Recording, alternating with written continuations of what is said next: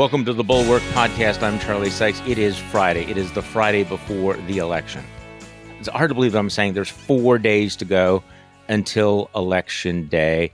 So this is our weekend podcast, and uh, by popular demand, Tim Miller is joining me. Tim Miller, who must spend about 20 hours a day doing podcasts, right? Doing other people's podcasts. Is, Charlie, you're number you're number one on my list, but I do oh, have oh, you, a disproportionate said, number of podcast and live stream appearances. Um, I mean, not twenty hours. You, you, do you do the Snapchat thing. You do you yeah. do the podcast. You do you do all of these other things. You do MSNBC. It's like it's like your little cottage industry of Tim Millerism.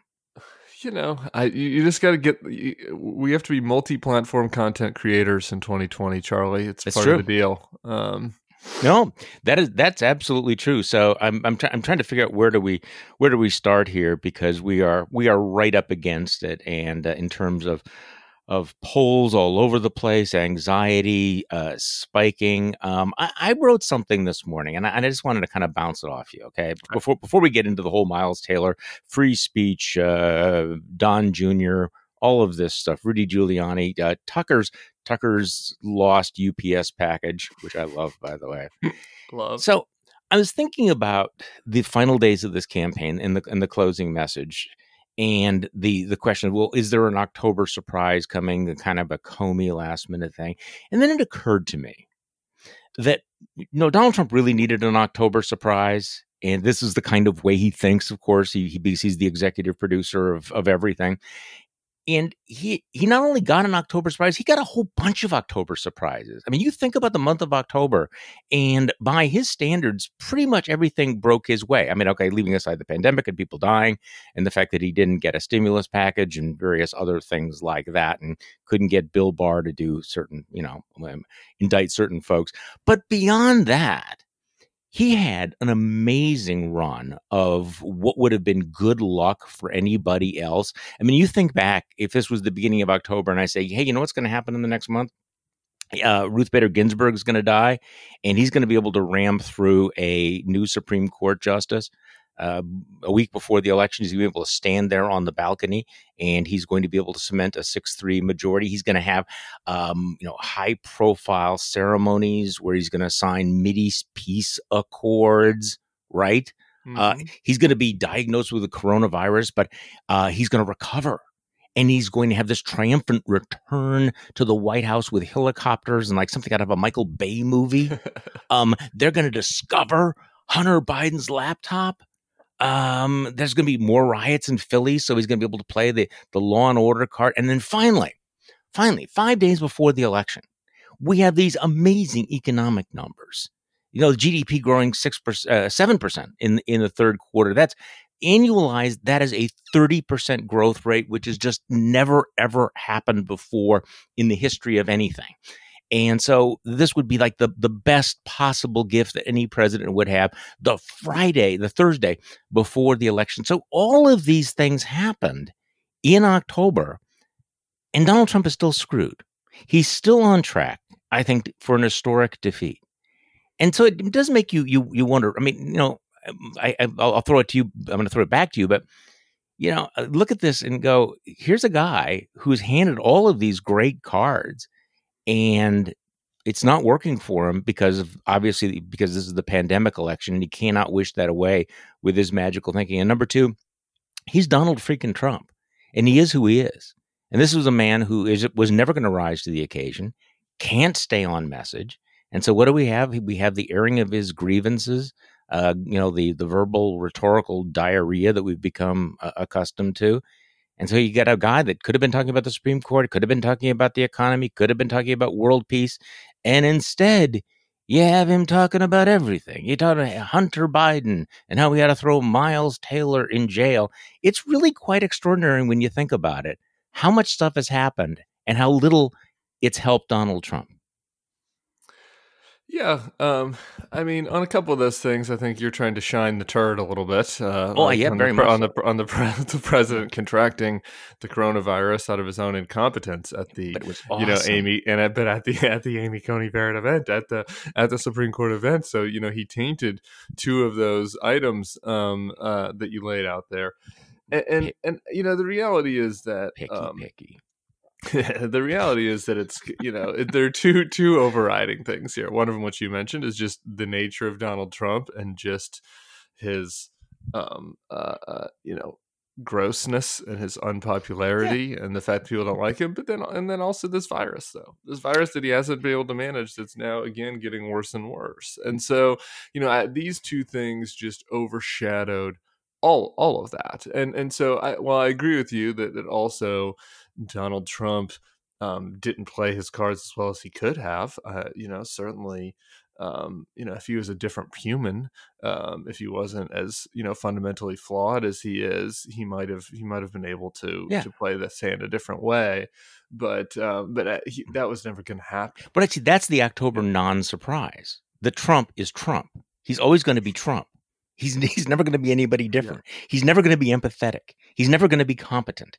He's never going to rise to the occasion right? Yeah. You know? Being being and also being the president is a lot different than not being the president. Yeah. this seems like an obvious statement, but for Trump in particular, you know, I mean, he's really in his wheelhouse talking about how bad everybody else is. You know, I mean, that is that that's a slow fastball down the middle of the plate for Donald Trump. And and that's what he got to to be in 2016. Hillary's bad and Obama's bad and Bush is bad and all these people are idiots that that's a different that's a different animal than having to say I'm good, right? And I and I managed these crises that are facing your lives well.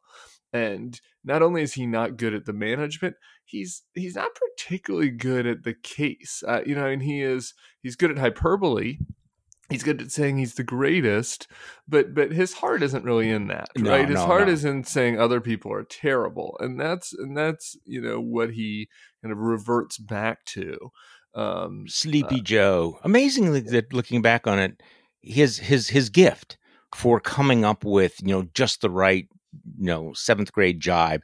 He he lost it because Sleepy Joe didn't work because all of America said we're okay with that. We're okay with Sleepy. Yeah, it was like I had I had you know this was like my fifth on my little notepad of bulwark articles I want to write. This was like the fifth bullet for you know basically the last five months, and I just never got around to it. it was just the fact that Trump's inability to nickname Biden, as ridiculous as that seems, like was actually really telling. In yeah, how he, and, and how flailing his campaign is. Like that he couldn't even come up with something that that simple. That he couldn't figure out how to define Joe Biden, um, and which is something that should be his his top strength. Okay, I don't I don't have a soundbite on this, but I want to read you something he said in Tampa okay. yesterday because it's it is so classic. So he's he's going off on one of his his uh, you know w- word salads. He says, I, I I get a call from the experts, right? Guys that ran for president six, seven, eight times never got past the first round. Is he, he talking, talking about Lindsey Graham? I don't know. I don't. Anyway, um, oh. but they're calling me up and saying, "Sir, you shouldn't be speaking about Hunter." You shouldn't be saying bad things about Biden because nobody cares. I disagree. Maybe that's why I'm here and they're not. But they say, talk about your economic success. Talk about 33.1%, the greatest in history. Now, look, if I do, I mean, how many times can I say it? I'll say it five or six times during the speech, 33.1. But you look at that and you look at Tucker Carlson, what he did the other night, great, great. And followed up by Sean and followed up by Laura. And the next day, nothing at all, right? Okay, so that is so classic. It's it's almost like you had to, you know, go to a laboratory and make up the perfect quote there. Because you know, people are going, Mr. President, you really ought to be talking about the economics, you know, you know, relate to people in the world. And he's going, Yeah, I could do that, but that's boring. You know, look at what Sean was saying. And look, he's cre- he lives in that bubble. Uh, uh, the Jane Coaston wrote an amazing Vox story about how, the extremely online campaign that Donald Trump is running and how he's just obsessed with all these minor, you know, issues that are only um, intelligible if you like spend all day watching Fox and rating Breitbart and Gateway Pundit, and and it is amazing. Like he just tells on himself in that statement. It's like these guys are calling me and telling me to help myself and give me good advice, and I'm telling them to pound sand. Yeah, I'm telling them to pound sand, losers. We're going to talk about the Bobulinski gambit instead, and uh, yeah, I mean, th- but this is just th- that was also true in 20 16 right it's just it was the, the the context around it was different um and i think that the campaign also had you know more of a um, you know more people around him who could shape him right? I mean, Trump was never managed, and you know, there's this there's this whole notion that you could have adults around him. There was never that, but you know, Bannon and Kellyanne and some of these folks in 2016 did, I think, have the ability to get him to focus on the forgotten man and all the bullshit that he never actually cared yeah. about, but that was good. That was good branding, and he bought into that. Um, and I don't, I just don't think that there's anybody left to do. I mean, obviously, but as evidenced by the fact that people are calling him and telling him to do the right thing, and he's making fun of them on the stage. Um, you know, he doesn't have anybody to do that. Bill Stepien is not doing that. No, um, he's he, he he's just he's trying to just plug the holes in the broken up Death Star. Yeah, exactly which is still one of the most fascinating stories. So speaking of the coronavirus, because I mean th- this this is going to be the overriding story is that his handling of the of the pandemic, um, I, I, think has been has been fatal, but also the way he has locked into this narrative that it's no big deal, and it is amazing to me uh, because I'm sitting right here in Wisconsin. This is the biggest story in Wisconsin. We are just being hammered here. The hospitalization rates are going up. Uh, they have a field hospital at the State Fair Park. Uh, we're like number three in the country in terms of of new cases. He was here last week and he made fun of it. Did the whole COVID, COVID, COVID. That's all the media wants to talk about. You know, his son had it for 16 seconds, treating it like a joke. And he's coming back to Green Bay, which, if you look at the national map, that's the really red spot. It's where the thumb of of uh, of, of Wisconsin is, and he's coming back, and he's going to be doing that. And it's it is kind of amazing. I mean, the tone deafness and the callousness is is kind of amazing, but also the super spreader events. But it's a family affair. So here's here uh, Don Jr. Um, is is on with uh, with Laura Ingraham, and uh, he's sharing his great insights into the coronavirus. Let's play that these people these people are truly morons you know what i mean? And i like how they go after scott atlas because he's not an epidemiologist but sanjay gupta now magically is. I mean g- give me a break laura. The reality is this.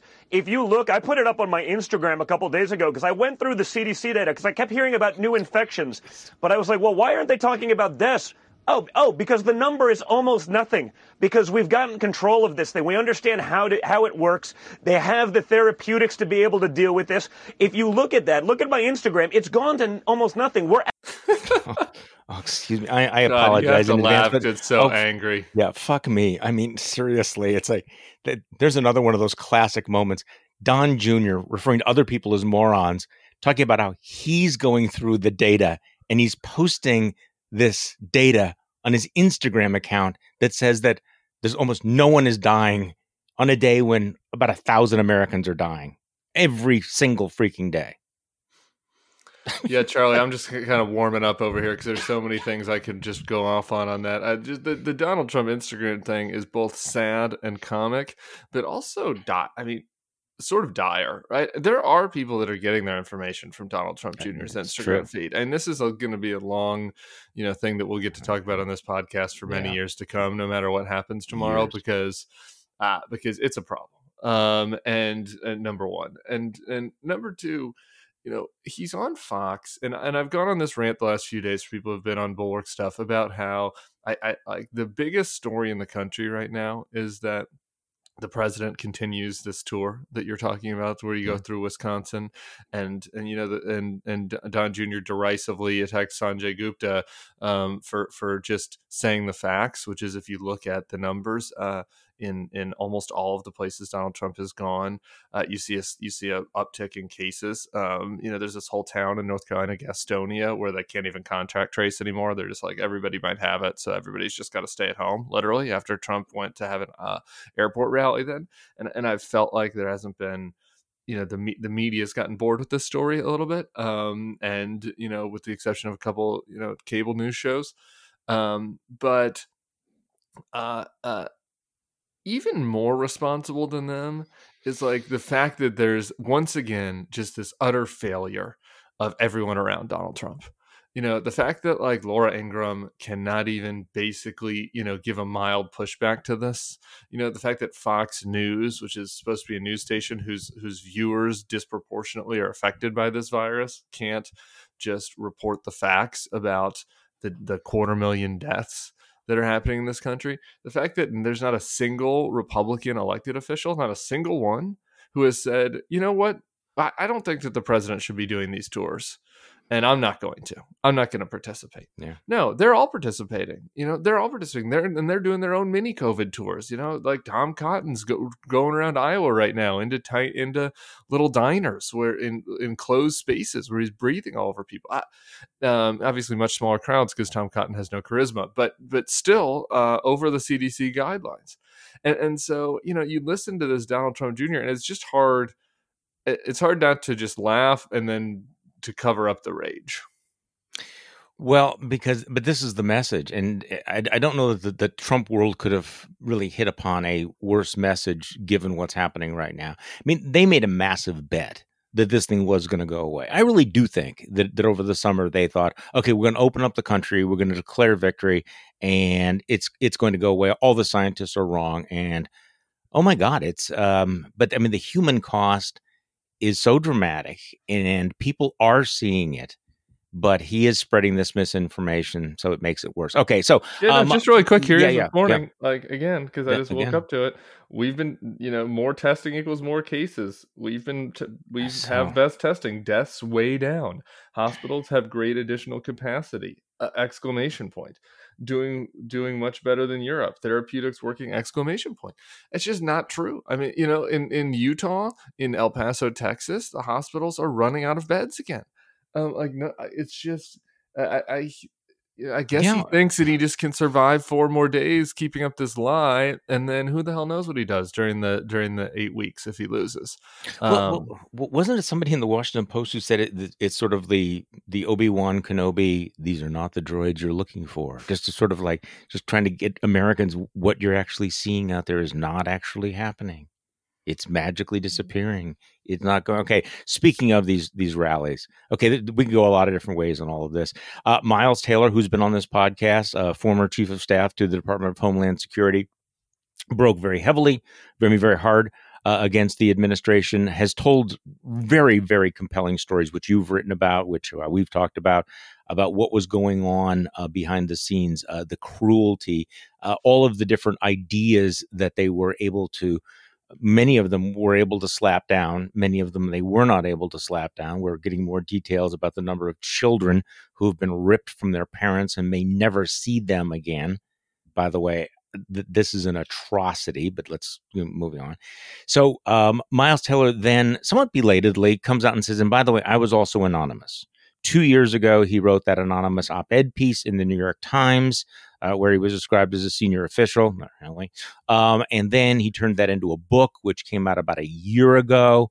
Um, I was among those who said at the time that there's an expiration date for anonymity, and we were way past it by this point. If you got a problem, you got to put your freaking name on it because we had a lot of folks that were coming out during the impeachment and laying their names on the line, and Anonymous didn't do it.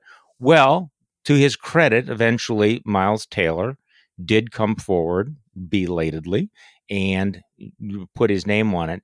But um, the president is is obsessed with this, and so I want to. There's a lot of different ways we can go here, but I, I was really struck by yesterday how a lot of people on the right are saying, you know, the big fight of our time is about free speech and against cancel culture. But apparently, they draw an exception for the president of the United States, who's way into cancel culture. Let's play this from yesterday. But praise for the Trump. Oh, it's incredible, incredible. Then somebody gets him at the New York Times, the fake New York Times, and all of a sudden he becomes nasty. And he writes, and they say, a top White House official. Well, he was a staffer. Low had nothing to do with the White House. He had nothing to do. And he goes in, and you know what? There should be major criminal liability for some scum like this. Criminal scum. And you know, for scum. a year, everybody walks into my office, Secretary of State Pompeo. I could name every one of them, all good people. I'm looking at them and saying, I wonder if that could be the one, right? You know? And it turns out to be this lowlife that nobody knows who the hell he is. He had nothing to do with us. I don't think I ever met him, and I might have met him. I think somebody said, he has a picture of me standing someplace. This is a disgrace to our country. It shouldn't happen and he should be prosecuted. Are you listening to me back in Washington? He should be prosecuted. Along with the New York Times, because it was a story made up, it was fake news made up by the New York Times. So lock them up. Lock them yeah. up. Yeah, a lot of ways you go with that, like you said. I do want to yeah. say just briefly on Miles before I rant about the president's just uh, grotesque behavior. Um, I, you know, he should have he should have said that he was anonymous when he first came out. Um, you know, we didn't know when he did a, the video with RVAT um, that he was anonymous, and and it's, I think it would have made a lot more sense to uh, come clean about that. If you're coming clean and speaking truth, and you know, I think that there was this yearning for people to speak truth, and that's why people responded so much to his his video and then his future um, media. Do you know why he didn't? But then, I mean, like, he, he, was asked about it on, on, by Anderson Cooper. At the point that you're coming out, why don't you say? I don't. I, I, I actually I don't, don't, get know. that. I think I, don't convoluted. Understand. You know, I think you get in your head about trying to be cute and trying to figure out how to how to come forward in a way that'll have that. I, I don't know. I can't. I, mm. if I had the answer to that, I would answer it. But I, I think he should have. I think he should have, and I think that it hurt his testimony a little bit too, to then just reveal it. You know, a couple months later. That said, like you know, say what you want about the media strategy, like he's he came out and spoke the truth while a lot of other people hadn't. So good on him. Um, and secondly, you know this idea that the president always immediately goes to prosecution and to silencing people is you know, if he was more competent uh, would be deeply concerning uh, you know yeah. and like there, there's a little bit of a boy who cries wolf over the fact that that you know but you don't want to soften your outrage because oh you know we just we just kind of gotten used to the fact that the president threatens to put people in jail all the time. Happens all the time you know dime a dozen now. And so you know it doesn't usually happen so nothing to get outraged about it. Is outrageous. It's it is the behavior of a tin pot dictator. And and and, your, and your point is exactly right charlie that like that that it reveals just how phony the whole outrages over cancel culture. And it's just, I, while I'm sympathetic to certain cases, particularly regular folks who've gotten a raw deal, um, and those should be litigated, uh, uh like as as an overriding policy, time and again, what Donald Trump and his supporters reveal is we just want to cancel the people we don't like. like that's all this is about. And and if somebody comes out and blows the whistle, they should be prosecuted. They should be fired. They should be perp walked out of the White House like Alex Vindman and his brother were. Um, you know, newspapers should be shut down. We should redo libel laws. I mean, this is not a group that is that is arguing in good faith on behalf of free speech. That's not that's not no, actually what's happening here. I, I don't think so. So this is this is a little bit tangential in talking sure. about uh, Niles, Ta- uh, you know, Miles Miles Taylor, but you know he worked in the Department of Ham- Homeland Security, so a lot of the things he said relate to the decision with families and separation.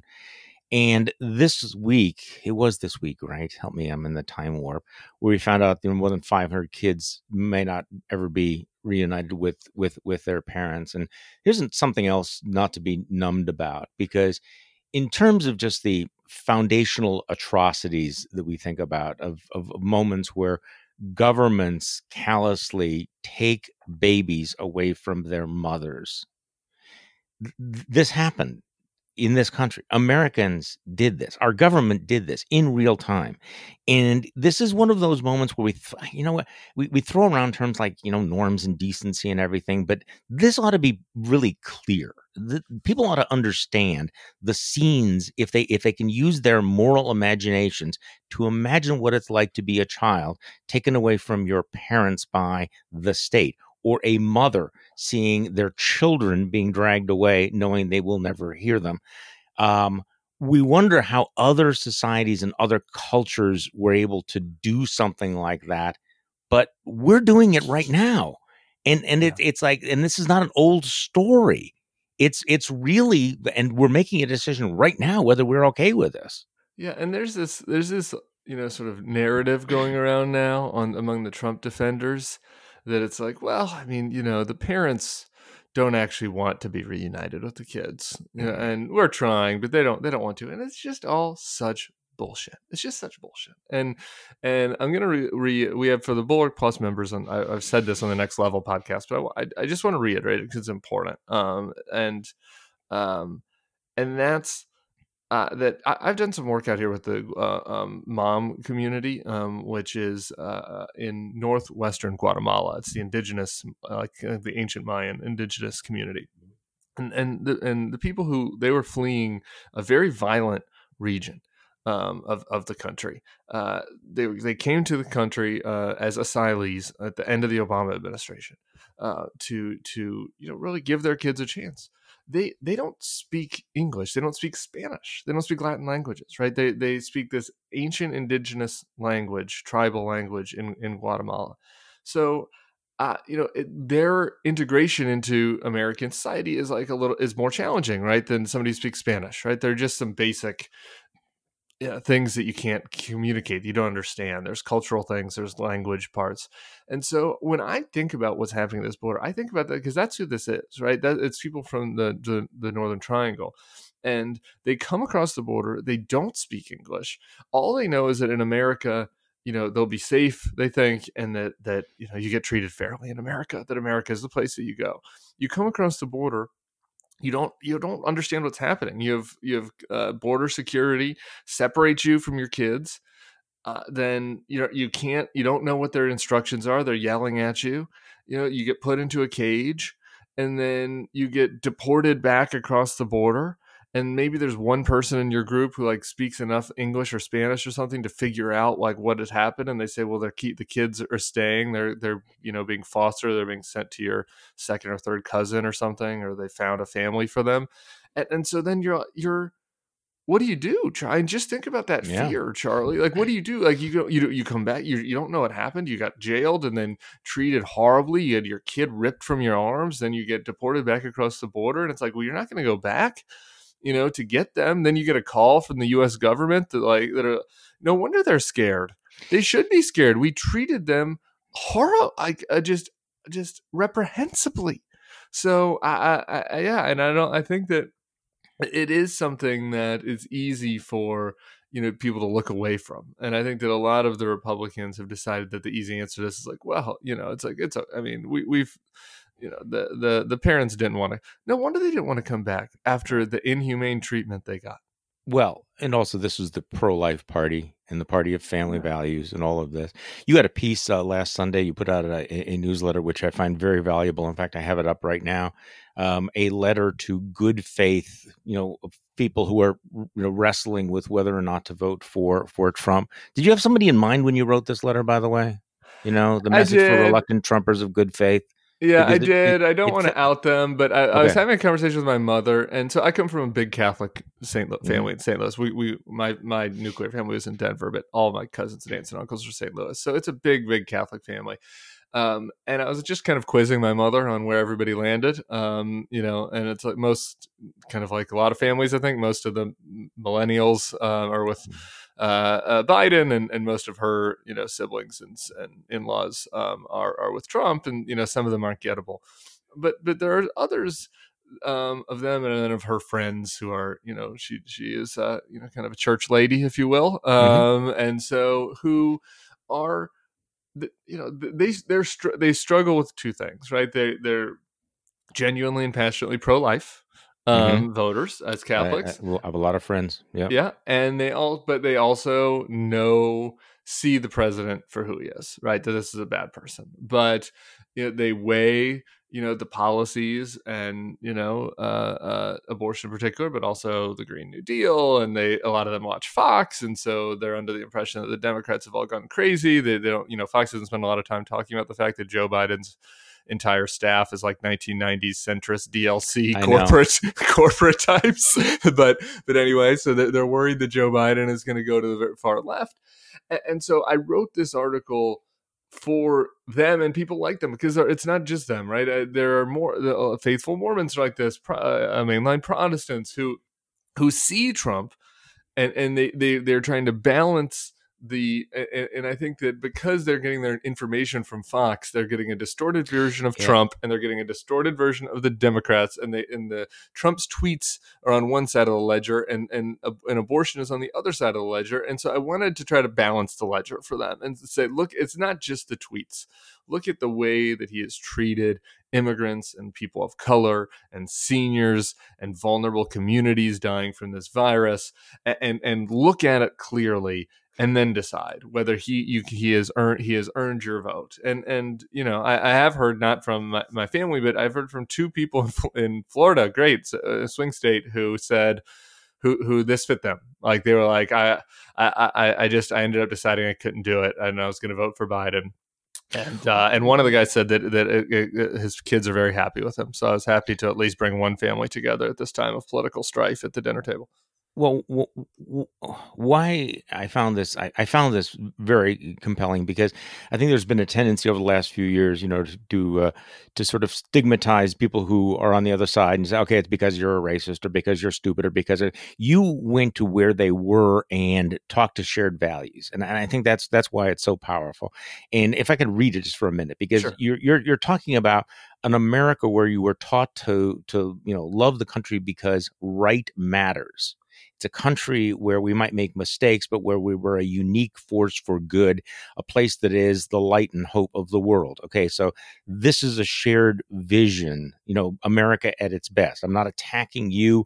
We're talking about what we believe in. So, if you don't agree that America is a place where right matters, that we're a special country with special responsibilities, then we are different from the regimes the world over. You can stop here because this pitch is not for you. But then you go through in a place where right matters, we don't shut the door on refugees fleeing oppression and yearning to breathe free. We don't. Quick interruption. I know yes. you got the pace yeah. going, but the Trump yeah. sent a tweet yesterday on this point, on the refugee point, which is just which was so despicable. I, you, you lose all this. He says if Biden gets in, seven hundred percent more refugees from Somalia, Ooh. and he lists two other countries. I forget. I think it was Syria, Somalia, and another country are going into Michigan, Minnesota, and Pennsylvania into your more, communities. More brown people. Yeah. Ugh. Anyway, sorry. Continue. Well, no, that's exactly it. You know, I mean, it used to be that we understood that this was the yearning to breathe free, that we didn't shut our doors on those people. We don't, if you're a if you're a country where right matters, have an explicit policy to rip young children from their parents' arms and then deport the parents losing track of them, leaving their children orphaned in a foreign country. In a place where right matters, the president does not put someone who plots with white nationalist organizations in charge of the entire country's immigration regime. I think we know who that is, Mr. Miller. We don't bar mother we don't bar mothers from visiting their dying babies because their country of origin happens to be majority Muslim. We don't put 18 year old citizens in disgusting deportation cages without a lawyer for three weeks because they have brown skin and happen to be in a car with undocumented immigrants. And it goes on and on and on about, you know, if we are a good and decent people, this is not the way we behave. And so that's why I thought that this thing was really good, Tim, because it, it, really was aimed to persuade. And, and I think this is one thing that we've kind of lost the willingness to try to persuade. There's so much of our dialogue is about just simply triggering the other side or making the other side weep or just bludgeoning them into something. But there is that moment where you go, look, you're a good and decent person. You you are pro life. You are pro family. Do you understand what we are doing and how you can't support these policies if you believe what you say you believe. And so I think that's why this was so effective. Yeah, thanks. I had, I had uh, my husband's a, a lib, and so I had him read it, and he was, and he, I made him mad a couple times with my, you know, sort of uh, p- pans to Republican yeah. values gone past, and I was like, that's good. I hit the mark then, because that's who I'm talking to. I'm telling whether or not you believe that the those Republican you know bromides uh, that we that I grew up in were true whether whether you believe that that was true or that was BS now the people that voters were talking to the people were trying to persuade do I did believe it at one point at least maybe they don't believe it now right maybe maybe they no longer believe that we're a shining city on the hill and that America has, is a unique force for good in the world, but they believed it at one time, and some of them still believe it. And so I, I wanted to try to make a case to them on on those grounds that sort of stripped away the tweets and stripped away um, you know a lot of the other you know more finger waggy elements of of of I think how we communicate at one another these days. And so I'm I'm hoping that um, that had an impact. And then at the at the very end, I did also want to just make this reminder about Joe Biden and and and de um, catastrophize the possibility of a Biden victory. And and I, you know, I just had one or two paragraphs on that, but just there was just simply that's like, look, I, Joe Biden has promised to run as a bipartisan. He was the only one in the Democratic race who did. And if he doesn't, and if you're right and I'm wrong, and if AOC is actually the, you know, puppet master behind Joe Biden for the first 2 years, we'll do exactly what we did in 20 in 2010 and and vote the bums out. And Obama didn't really I know this is uh, inconvenient to the Fox narrative, but like didn't do that much for the last six years yeah. of his presidency because Republicans ran everything. You know, the Republicans locked, you know, tied him up in in um, oversight and you know blocked a lot of legislation. And so, anyway, um, I, I, think that. Um, uh, I, I, hope that that you know if you're if you are listening to this and you still have some a friend in your life that's like this, do not fair warning, do not send this to your MAGA uncle I had a couple of friends who got it and they're like, "Oh, it's a Republican message to Republicans," and they sent it to their dad, and you know now they're in a big fight with their dad. I'm like, "Do not send it to somebody who's got the red hat on." There's some people who are not reachable. This is solely for people that see Trump, recognize that he's a bad person, but are still putting the Green New Deal as a as a weightier uh, factor on the other side of the ledger. That's the person we're trying to talk to. So don't you know don't don't don't I don't want to create any unnecessary family feuds here. Yeah, I don't worry about that sort of thing. Speaking of creating a, a family feud here, because you are uh, so promiscuous in terms of your uh, podcast um, uh, activities, uh, you're, you're, you're going on with Matt Lewis, who's been writing, who's anti-Trump, but has decided to make this pivot into how really, really scary Joe Biden is. And I think he's written about 10 columns about how um, how Biden's going to pivot to the left. And he heard all kinds of terrifying things that Joe Biden is saying in in all of this, that he's going to be just simply so I, I, hope you you basically call bullshit on on Matt. On I can't wait stuff, to argue okay? with him about that. I hope yeah. he'll argue with me. And and, and look, maybe I I, I want to just caveat this, Charlie, that like I it's not like there's a zero percent. I'll, I'll, try to fight with them, but the, I yeah, will okay. say, just for honest honesty to listeners, there's not a zero percent chance that that happens, right? No. I, who knows? It's just that, like, if you look at the facts, if you look at the people who are around Joe Biden, it is, it is, it is, it is. You can criticize him for being the swamp, maybe that might be the criticism. He's got a lot of lobbyists around him, but he certainly doesn't have a lot of radical leftists around him, and so you know, we'll see how things shake out. But um, but I, I think that what ends up happening, the most likely scenario, is that like, you know, there's one crazy radical in the Department of Education at like a mid level and you know at Miles Taylor's level and that, that Fox turns them into the most important oh, yeah. person in America um, because because you know it's hard to to, to demonize Ron Klain you know, and people, these, uh, you know, old centrist Democratic hands who have been around for ages that are that are actually going to staff this administration. Yeah, exactly. In fact, I, I, saw, I saw a tweet when somebody talked about the gap between the professional pundit class and the people who actually cover, say, Biden world. Because you look at those folks and they're pretty pragmatic. They're pretty reasonable. You're right. It is a non-zero Jonathan chance. Martin to put that yeah. out there to his credit. Yeah, yeah to, to his credit. I mean, there's going to be a lot of noise from the AOCs of the world and everything, but um, Biden has been very, very clear on all of this, and and he does have to remind people every once in a while. You know what? The people you're talking about are the ones I beat. There, there was actually a primary, and they didn't win. Yeah. I won because I wouldn't go along with all of their things. So you, you went, went you and he to, to have a fight about this. I'll do listen, that. Listen, uh, listen to it. Okay, so Tucker Carlson. I'm the so dog happy. ate the dog I was worried. I was bull- looking at the clock. I was like, "Are we no, going to no, get no, to Tucker? I need my yeah. dessert." The, the the dog the dog ate his bullshit apparently or something. So he lost the package, which was the big story. He opened the vault. There was nothing there. Tell me what's going on here. UPS has now found I, the magic package. I, you know, I think we're all getting tired of the term Karen, and so I think we might need to change it to a Tucker you know, to you become a Tucker when you're when you call the boss. I, if you have not watched, I just I highly recommend. I you know I know everybody's nervous the next however many hours we have left, eighty hours, and you're gonna be mm-hmm. biting your nails and having a drink.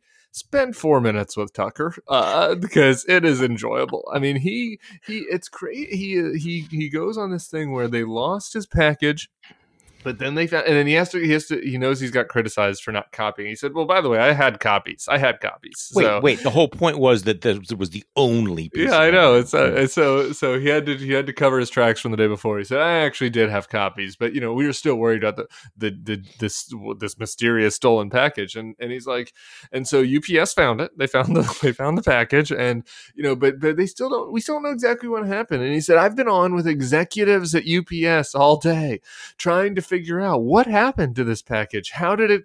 How did it get lost? How did it get found?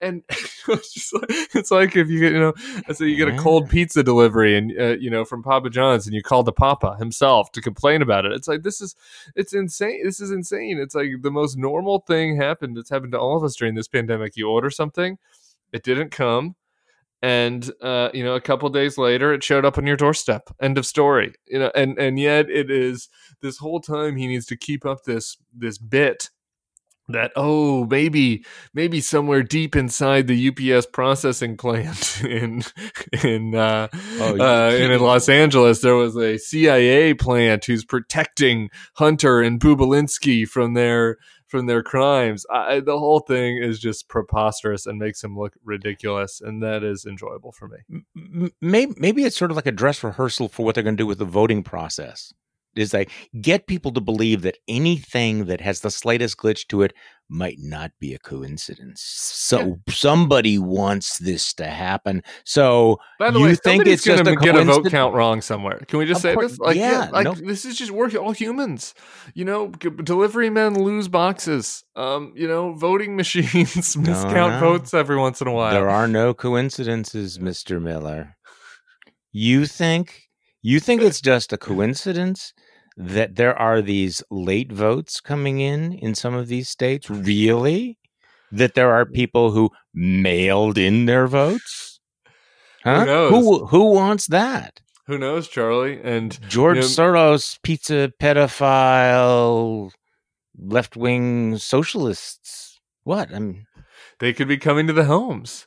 You know, George could be sending people into people's homes to do to knock on doors. Why are people knocking on my door anyway? You know, maybe So here- they're here- f- filling out ballots for people. Okay, here, here's something to raise your blood pressure just a little bit. I, I, do, I do think that that if this is not a close election, which I'm you know knock on knock on wood, um, you know there will still be attempts. You can you can see that the Republican Party is all in in litigation, and the and the theme of all of their litigation is that they don't want certain ballots uh, counted, which is an extraordinary thing for a political party to very publicly be doing. That that they really kind of want to disenfranchise people and suppress the votes. That's literally the, the case. So there's going to be a lot of that. But it's going to be interesting to see what our good friends, the anti anti Trumpers, do with this.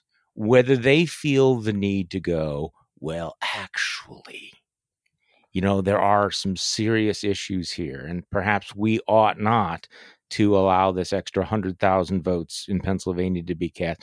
I, I mean, there's so. an off ramp here for some people on the right to go, okay, Mr. Trump, you had your run, you lost the election, you need to move on. We're going to put the country before party and before Trumpism. So there is an off ramp for some of those people. And I'm kind of still hoping, because I'm incredibly naive and because I'm an idiot, that maybe some elected officials will take that off ramp. But it's going to be interesting to see where the the anti anti Trumpers, you know, and you know, I'm not going to name any names like nobody's going to take the off ramp. I want to hear you name names. I no no no. See, that would be mean. I would I would. I don't want. I don't want to. I don't want to beat up on you know National Review and Hugh Hewitt and Rich Lowry and and your your friend Matt Lewis. I I, don't- I don't know. I go with Washington Examiner, Free Beacon. Um, I mean, you know, why why why do that? You know, Commentary. Uh, commentary. yeah, I don't. Um, I don't know uh, either. I'm just making it. a commentary. I'm just Yeah, making a commentary on your yeah, thought. Commentary. Um, commentary. Um, and I, you know, I don't look. Here's the thing. I mean, if he gets Peggy Noonan. if he gets beaten clearly, if he gets if he gets beaten, if he gets beaten clearly, uh, you know, then then maybe there's their off ramp. But but but but uh, you know, you still are gonna get this thing like you did with the FISA reform. You know, where it's like I didn't actually care about it. You know, but there's one oh, there was this one issue, and we now this is a serious issue, and we do have to now take it seriously. And you know, um, you know, looking at the way that the ballots are, are counted, and and you'll you'll just get you'll get that, and you'll get um, uh, lack of trust in institutions. How can you blame people for not trusting, you know, um, uh, these institutions? Or- Maybe or we're led why by idiots. won't Ben CNN cover this? Here's a story, and the real story is that Twitter.com did not allow this particular tweet out there. So there's always just the you know that slight misdirection where we're not actually saying that Hunter Biden's a pedophile, but we are saying that the mainstream media is not really aggressively enough pursuing this story, right? Um, Yeah, I, I, I mean, right, or that there's maybe there's something to it that you know the, the you know Trump may be a little oh, go overboard or use but but there's but there's something to the critique here. Uh, you know, look, I just they're not there's nobody there's no benefit to them to just say it's over. You got your ass kicked there's no problem with the election, yeah. right? Like this, so they're not going to do it. They're, they'll just, they'll just hide under, just like again, it's the same, just like with these rallies, just like why nobody's speaking right. about these rallies, just why no, like everybody's coming up with the stupid excuse about how the parents don't want to be reunited with their children. Um, uh, you know, it doesn't. There's nothing. There's there's no level of absurdity that they won't just go along with the talking point. point, and so that's yeah. Okay, you know what? I I I can't disagree. So you know what I got to go do now? What's up? Okay, so um, we we we we we had the full podcast. I'm not cutting I'm cutting this short, but I'm actually going um going to spend a few minutes uh, on my old radio station. Okay. The one where I was I was a talk show host for 23 years. And I had a really good rapport with my audience until the Trump thing. Now they all hate me. I I hear occasionally from a, a long time listener. Yeah. I, I, got a DM last night from a long time Charlie Sykes listener. So you got a couple out there, hater, ten of them. Yeah, no, like you. No, oh no, well, well, there's there's there's, there's the haters. Like you were a conservative, and and but because you didn't go along with Trump, you have sold out, and so. So I'm sort of taking a deep breath here, going back on. Um, the good news is that the, the the host is is my longtime producer, who was actually with me through the whole soul crushing experience of, of, of 2016. So we're we're having these these flashbacks. He reminded me of something. Okay, you know, you don't you feel old. Five years ago yesterday, you know what happened? Paul Ryan was elected Speaker of the House of Representatives. Wow, that was five years ago. You know, don't you feel like you're like looking over the fence and like this distant world over there? Whatever happened to Paul Ryan? See, this is the thing. Where is that guy? I, you know, I got. I'm a look. I, I made it clear. I'm I'm a big fan. Was very very disappointed. But when you think of the possibility and the hopes and everything of what he could have been, what he represented, and now what happened to him? I mean, really, it's kind of the story of our of our time.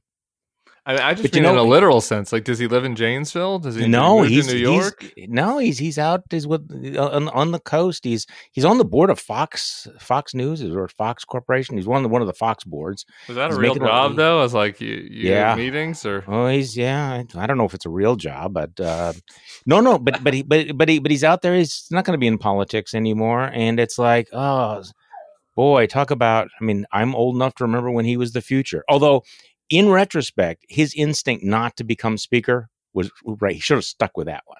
I mean, he yeah. knew this was a shitty job. He had no idea how shitty it was going to be. Who would have thought that Kevin McCarthy would have been the longest standing young gun? You had Eric Cantor, and that's also in New York, and then yeah. he's silent. You don't. There's a lot of people who. Um, uh, there, there's an op-ed this morning in the Detroit News. This one, really quick shout out from Josh Venable, who I used to work oh, with yeah. on Jeb at the RNC. He was Betsy DeVos's chief of staff and he's been texting me and finally he was just like i've had enough. I'm writing this op-ed. I just can't do it. And and and and good on him and um, about how he can't support trump and it's just it isn't when you start to think about it it is amazing how many people have just gone with strategic silence. So anyway, I, I took us I, I digressed from your uh, from your your radio hosting no. but like you know you you think about this the eric cantors and the paul ryans and the john boehners and uh, bill frist you know what i mean? Like you can think about there's so many people that could have been the vocal i know. you know anti-trump conscience and and just every single one of them. Um, I guess Rick Snyder came out today and said something, but like basically oh, every single one of them, you know, just have decided you know to what? hide I, under a rock.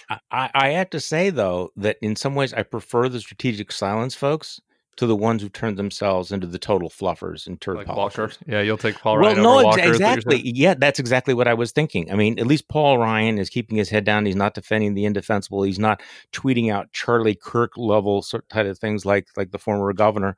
Uh, so yeah, um, we we've defined we've defined uh, cowardice down, I suppose. But I'm I'm willing to take strategic silence ver- versus uh, cheer cheerleading into the apocalypse. Okay. I've got so, one last thing for you, really quick, Charlie. One last thing. I want to make everybody nervous here. Um, I've had a good run this year. Okay. I used to be the cooler. John Weaver uh, used to call me the cooler um, on, mm-hmm. on yeah. my Boston Huntsman campaign. And, and, and I've had a good run, and I got my 270 to win out. and I'm looking at my map, and I just I I have Joe Biden with 299 electoral votes, and I don't know how he gets less. Mm. And I hmm. think that he could get. What, where's what's what's mm. this? I'm trying to do this now, man. I could, and he could have 380. Sunshine. And I just and I don't know, and it's it's really freaking me out. I want to change one of the colors to red so that I'm not jinxing it. What was your other I reputation? Just, you were like like the storm cloud, right? You were yeah, the, the rain cloud. Yeah, the, the, rain cloud. People would be feeling good and happy, and then you would walk in as like, oh, here comes Miller. Yeah. But but you're saying you're kind of sunshine today. I mean, Arizona, Wisconsin, Michigan, mm, and yeah. Florida. And that's the ball game. It's over. Yeah, Florida. I wish I felt better off Florida. Well, every just, poll I, I that's been out lately, I know Florida has been good, and our, our I, internal yeah. RVAT poll had had had it going the right direction. It's yeah. just like, how can you not look at Florida and think it's a lean Biden state right now with how bad yeah. Trump's doing with seniors? Well, the seniors is the big story. You know, everybody has been you know hanging out at the at the truck stops in Western Pennsylvania when apparently the the story is uh, is is is Granny who's living in the retirement home down in Florida. Should have been at that old country buffet for the 445 dinner in Hang Naples. On. That that See, would that would have been how you get your finger on the pulse of what was happening. New See, York that's, Times. That's journalism the next four years. All the reporters hanging out at the country kitchen. Tim Miller, thank you so much See for you, joining Charlie. me. I appreciate it. And thank you all for listening to the Bulwark podcast. I am Charlie Sykes. We'll be back on Monday and do this all over again because as of right now, there's only four days left to go. okay. Ugh.